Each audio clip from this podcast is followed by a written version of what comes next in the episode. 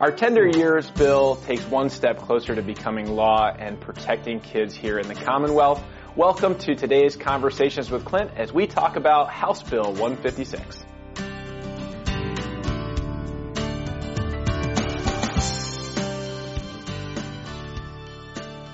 Today I'm joined by Tim Bonner, State Representative of the 8th Legislative District, uh, serving Mercer and Butler County.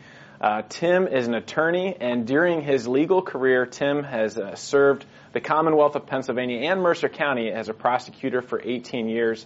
Um, and he has led uh, really in the homicide division and, and work really in, in, some of the hardest cases and has a cr- tremendous track record prosecuting some of the most serious crimes such as rape, robbery, drug dealing, arson, kidnapping, and child abuse cases. Um, specifically, that's what we're going to talk about today. And uh, thank you so much for joining us, Tim. Thank you, Clint. I appreciate the opportunity to be uh, here with you today. And those of you who uh, listen to our podcast, it's been a while since we've done one. We took a little bit of a break.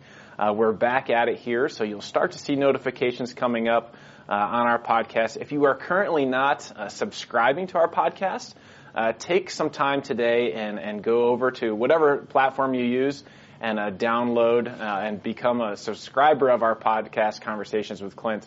Uh, Tim, we're, we're going to talk about House Bill 156. This is the tender years bill that we ran yesterday in the House and, and got through. Um, this is a, a, a, really a bill that didn't I wasn't looking for. Um, it happened to uh, come to me from a constituent in my office. And you and I have talked a little bit about that. We're not going to go into great detail there. Uh, but specifically, it was, a, it was a heartbreaking story. And uh, we, we found out that uh, through those conversations that in the state of Pennsylvania, uh, the tender years only goes up to age 12. What this bill specifically does is take it to 16. And you and I have talked as, as, as a former prosecutor um, this would have been a big deal for you. Um, but there's some arbitrary nature to that 12 years of age. Talk a little bit about that and, and what would have helped you uh, if it would have went to 16 and, and, the importance of that. This is a very important piece of legislation. Um, under the prior act, um, you could utilize an out-of-court statement uh, with a child 12 years of age or younger. The law has historically defined children as anyone under the age of 18. So we had a gap in the protection of the law for children between ages 13 and 16. And your legislation has closed that gap. Because now when we have an emotionally disturbed child who has given a statement out of court, they will not be required to appear in court where they will become all the more emotionally traumatized through that process and giving testimony we can read their statement directly to the jury uh, when we are dealing with that situation. And you've talked a little bit about um, how that's very, very much important in those years from 12 to 16. Um, because of, of these, these children facing, you know, having to face that person, you know, face to face in that courtroom and how devastating it can be in these, these are really tough situations where this would be used, right? So, so Talk about how that affects that 12 to 16 and why this is so important for to, to take it to that 16 and how how important that is. Frankly, in dealing uh, with uh, witnesses who are children, um, we have found that uh, uh the age group of 13 to 16 are uh, much more traumatized through the process than a much younger child. A child 5 to 12 oftentimes doesn't fully appreciate the gravity of the situation and how their testimony may uh, affect the outcome of a trial and their families and friends. But when you're between 13 and 16 years of age, clearly um, the uh, child witness uh, is aware of the impact of their testimony. These are very fragile years for teenage uh, children to begin with, and then to add the traumatization of a trial process on top of those very fragile years makes it very difficult for our teenage children. So I want to talk a little bit about uh, the letter that went out from the ACLU, basically saying this takes away due process. Um, that's not the case. And if you could share a little bit about that and, and why that is still in place, and a little bit about the judge's discretion uh, as well. Surely. There are uh, significant safeguards uh, in place before uh, an out of court statement for a child can be admitted into evidence. Um, first, the child must appear in front of the judge uh, in chambers with attorneys for both sides present.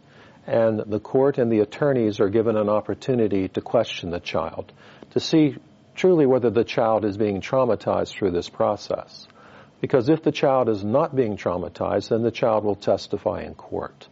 So um, the judge and the attorneys uh, have an opportunity to meet with the child, the child's parents, and any other witnesses who can shed light on whether this will be a traumatizing experience for the child. Because if in fact it's not a traumatizing experience for the child, then the child will testify in court. And quite frankly, we would prefer a child to testify in court. Their testimony is very powerful coming from such a young person. Um, it's very convincing. Whereas if we simply read the child's statement into court before the jury, it doesn't have the emotional impact of the child testifying in front of the jury. So the strong preference is for the child to be in court. But when we're dealing with an emotionally disturbed child, uh, this option is a tremendous tool for the court to seek justice. And ultimately helping protect that child from having to relive a horrible experience. Very uh, much so. And that's that's the key of this is it's a tool in the toolbox that can be used to help protect these children. And I love, you know, our conversation. We sit next to each other on the floor of the house, and we've had these conversations about how w- that should be our goal. Is yes. how do how do we how do we best help these kids to be able to give them options and opportunities to share these stories, because we want them to share them so that we can then prosecute those that have that have uh, done these hor- horrific crimes. And this is our our child advocacy centers are a huge asset to our communities, um, and and they're able to you know talk with these these kids. Um, you you've uh, been uh, practicing law for 45 years, right? Yes, yes. That's too many to admit. so that's more years than I've been alive. Just to you know, but right. you you are so experienced in this and talk a little bit about um, in, your in your testimony in what you were going to share on the floor yesterday. You talked a little bit about um, really this would be just a, a, handful of times that you would have used this. You alluded to that a little bit. Talk about it. It may have been a handful of times, but it probably would have been very important. Oh, absolutely, very important. Uh, if we did not have this tool in place, and as I say, uh, your legislation is very important in expanding the tool to cover those fragile teenage years. But if we did not have um, this act in place that would allow for the out of court statements to be heard by the jury, when we would otherwise have uh, an emotionally disturbed child who could not testify, oftentimes then the case must be dismissed. And interesting. That's, that's terrible. Terrible. Yes. Like that's and that's the worst thing that could happen because what happened was real. Yes. And so, so what then happens if it's dismissed? It's if it's dismissed, quite frankly, if the trial has already started, then it's dismissed with finality. You don't have an opportunity to come back to court at a later time. Double jeopardy would apply. Hmm. Um, and even if the case would be delayed until the child uh, would be more emotionally stable, uh, justice uh, delayed is justice denied for all people. Uh, but interestingly, too, this act not only is a tool to assist prosecutors, but it's also a tool to assist um, those uh, who may not be guilty. Uh, it's a uh, statement that can come into play both for and against um, uh, a particular side. And uh, it's truly a tool to ensure justice. And that's what the system is all about. Well, this is the second time that we've run this piece of legislation. We did it last year. We were not able to get it done. Um, if at first you don't succeed, try, try again, right? Yes. And and we were able to get a, even better vote yesterday. We we gained 11 votes uh, from what we did a prior session. Uh, so I was I was happy about that. Um, and it's not that I want my name attached to this. It, this was an issue, like I said at the beginning, that came to me from a constituent. And, and it's our jobs to, to take these seriously and draft legislation to, to help fix a problem and that's what this does. And yesterday, I, I fully expected to get some pushback um, from some members on the other side of the aisle, um, but that didn't happen. And you were going to speak on this uh, yesterday if that happened, and you were prepared.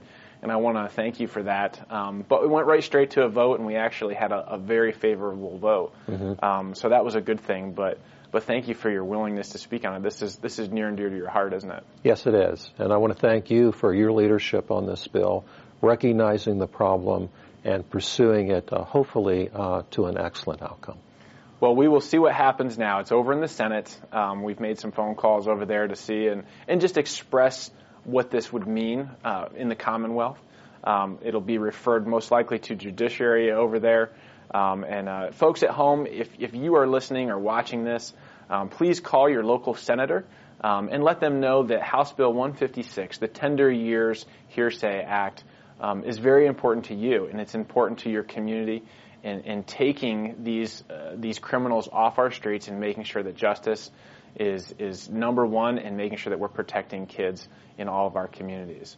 Thank you, Tim, for joining us. Appreciate you being here, taking Certainly. the time. We're off to another hearing Right. or another voting meeting. We're going to jump out of here.